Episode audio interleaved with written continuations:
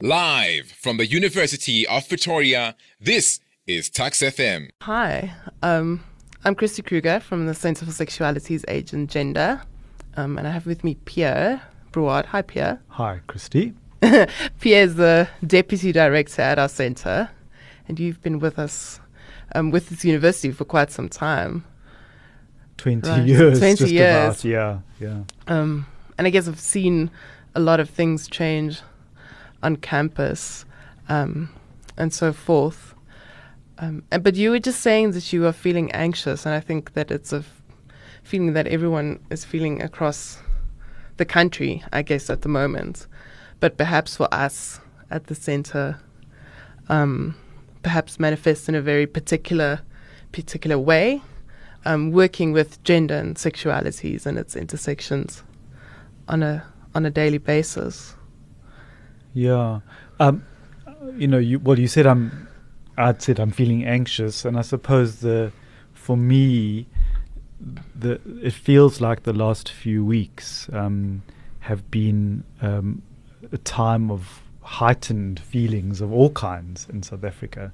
You know, anxiety on my part, but anger, frustration, hurt, outrage, panic. Um, you know, and women particularly um, saying that they feel unsafe. Mm-hmm. Um, and I think my, what I'm sort of reflecting on is how do we how do we seize this moment to do something really important and productive with it? Um, um, and because I do think we run the risk of sort of throwing everything at gender-based violence. Uh, in ways that don't actually have the outcome that we want. So I know it sounds a bit paradoxical, but I'm almost like saying, let's can we step back in the middle of a storm and say Yes. what is the right thing to do at the moment? Yeah. Well, I was thinking, kind of, I think, in similarly that it's a it's an interesting moment for us, you know, as a kind of center and a community who who work in this space to kind of stop because what we do, regardless of of what the rest of the country acknowledge and feels on a daily basis, is to work with students to try and, I guess, educate, but also listen and you know have student volunteers who are citizens who can who are able to understand I guess the complexities around issues of gender, of sexuality, of violence, of systemic violence, of HIV, you know, the the things that we kind of Mm. work with on a daily basis. And I was saying to someone last week, it's a it's a strange feeling where all when like all of a sudden all the things that you've kind of been preaching and that's your like day to day life, all of a sudden everyone else is like, why is nobody saying anything about this? You know, kind of and we've been talking about it for 20 years, in a sense, trying to, I guess, um, kind of understand, you know, like understand gender, understand uh, gender relations, gender as a system, and how we can deal with something that is so entrenched. mm, You know, we are a violent society. We come from a violent history. We have violence on a daily basis towards women and men. You know, I was at a conference last week where Lisa Vetten, who's a, a veteran researcher, writer, thinker, activist in the GBV space, is saying, you know, if we take se- sexual violence out of the equation, most victims of violence in South Africa are men. You know, and that's something we've kind of just sort of let slip in some way. Yeah. Um, it's not not to take away from the urgency of the current moment, but I just think it's good to say and reflect on why why are we this kind of society? Why have we come to this point? And and I, I think one of the challenges we have as a centre is finding that balance between theory and practice. Um, there was a famous book in in AIDS work uh, from I think either the, early 80s is was how to have theory in an epide- epidemic. mm, You know, and it's almost it sort of challenges us because on the one hand, you know, activists or people on the ground would say theory schmeary, you know, like it's an it's an it's an indulgence, it's a luxury to start thinking about theory when people are hurt and harmed and killed on a daily basis. But I, at the same time, I've I've always felt like you have to try and understand what's going on. you know, t- and to g- look at long-term solutions. Mm. So find that balance between short-term urgency and responsiveness and and a kind of long-term strategy because gender-based violence is global. It's not going anywhere anytime soon. You know, so we have to say what can we what are short-term gains, but how can we also hold the idea that there is medium and long-term strategic work that has to be done at multiple levels. I think that's the sort of tension we, we're grappling with at the moment. Yeah. And I think also for, for me, one of the questions is kind of how to, I guess, keep this engagement while not completely given into. Um, I guess we, we all have heightened emotions in this time, but how to kind of stay sober, as it were, and kind of, you know, try and see what long term strategies could be um, while keeping this momentum.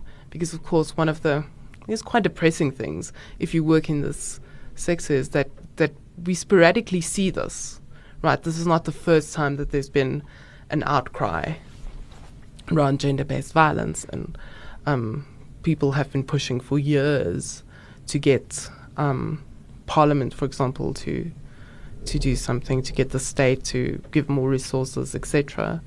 So, yeah, for me, I guess it's a question of of how to keep students, especially engaged, to um, in this moment where everyone is kind of thinking, um, to an extent, I think, what can I do? Like, where do Mm. I fit in? How can I do something? Can I do something at all? A- And, you know, the, the the the challenge, I suppose, around the, say the theme of safety. I mean, one of the "Am I next? Are we safe?" kind of ideas is that is that we so so much of this is also about perception, so that you you can you can have actual acts of harm happening, but but the perception is that everybody is a potential victim at every time, all the time, and I think that isn't necessarily the case.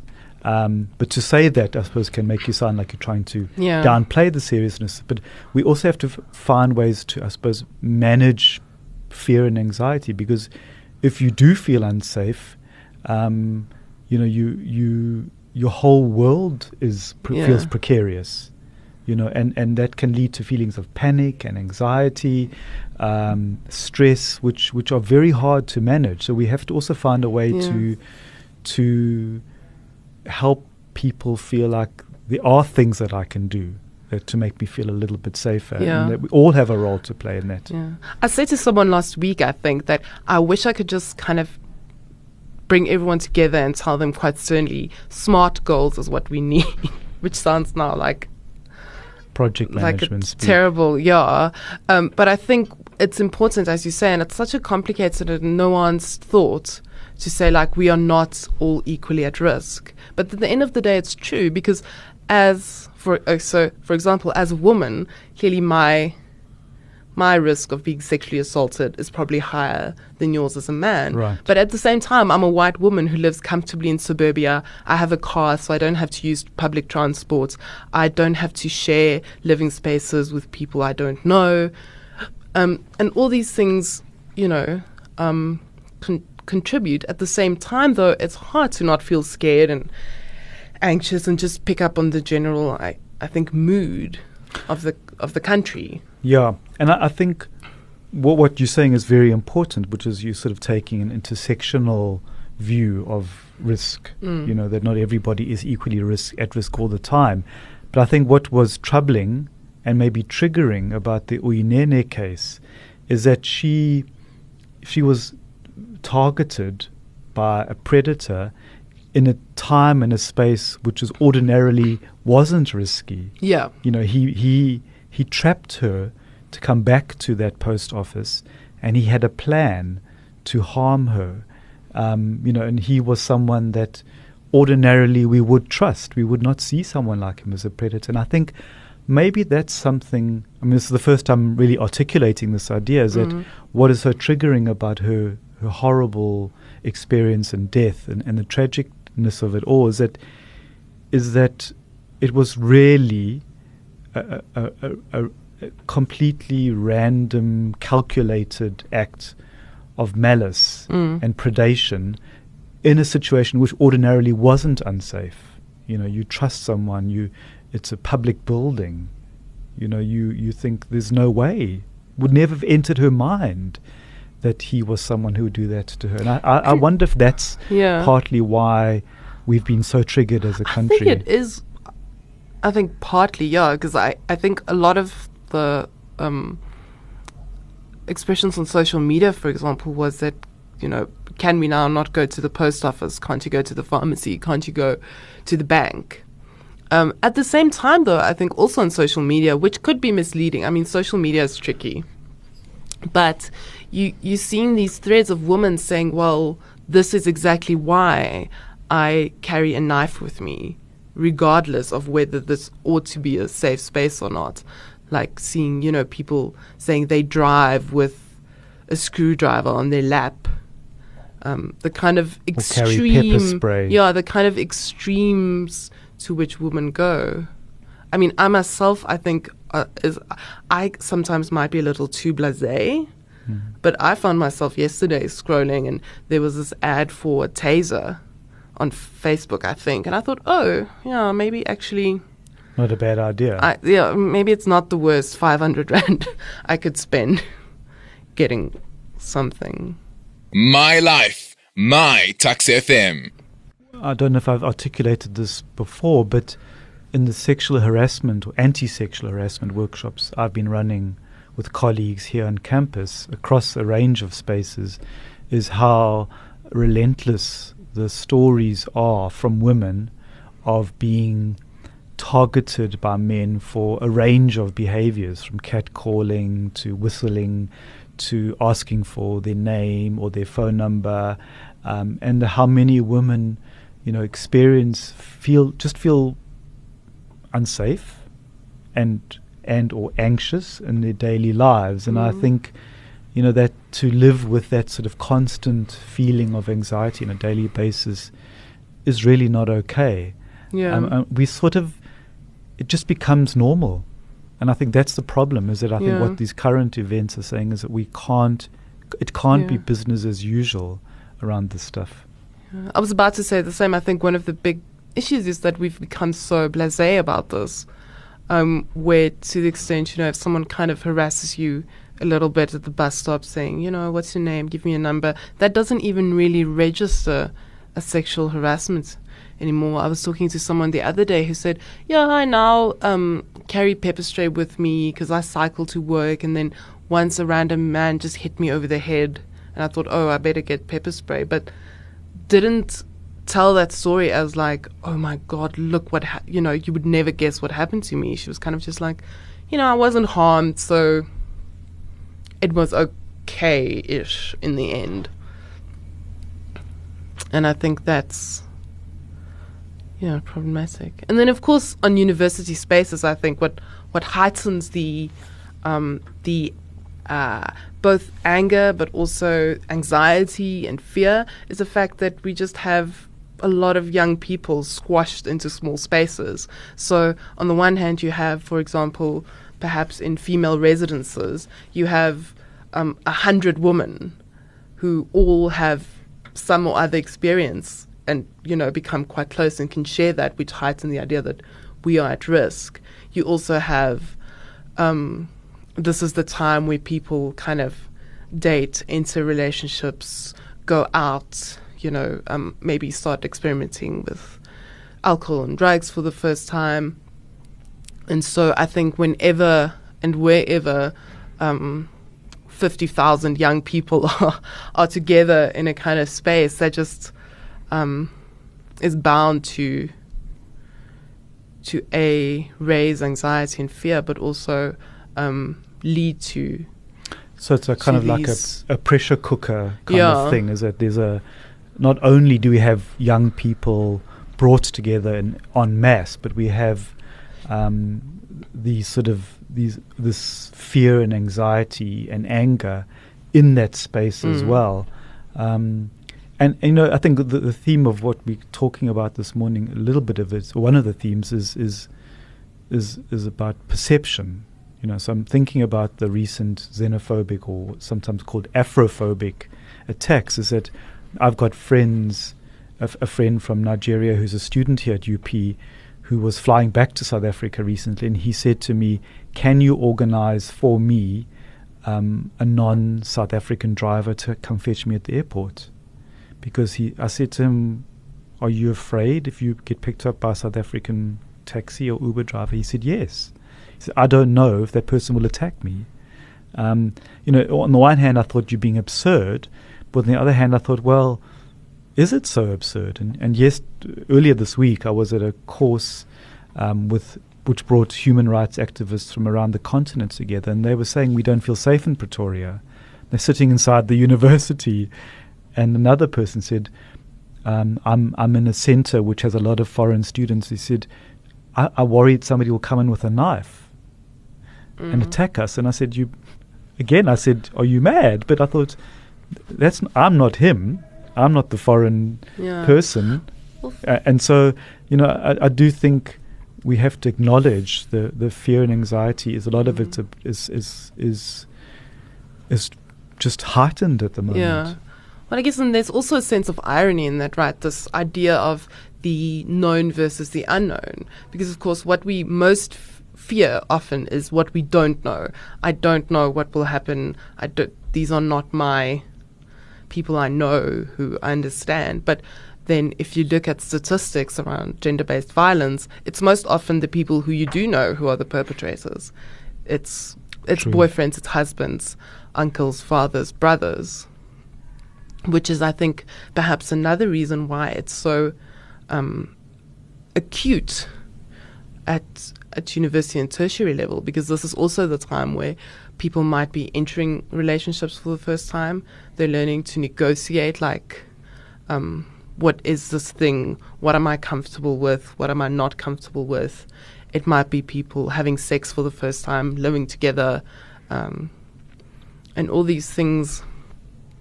I guess, which is not to say that there aren't just horrible people out there who just are violent, but I think also, um, for me, one of the interesting things around South Africa and its high rates of gender based violence and sexual violence is the fact that most men I know are nice, they're kind, they do things that is normal, you know, go for drinks, watch sports, and yet statistically, some of these men are perpetrators.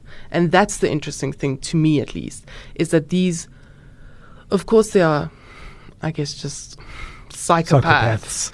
who are just, you know, they're out to harm and to cause and to torture.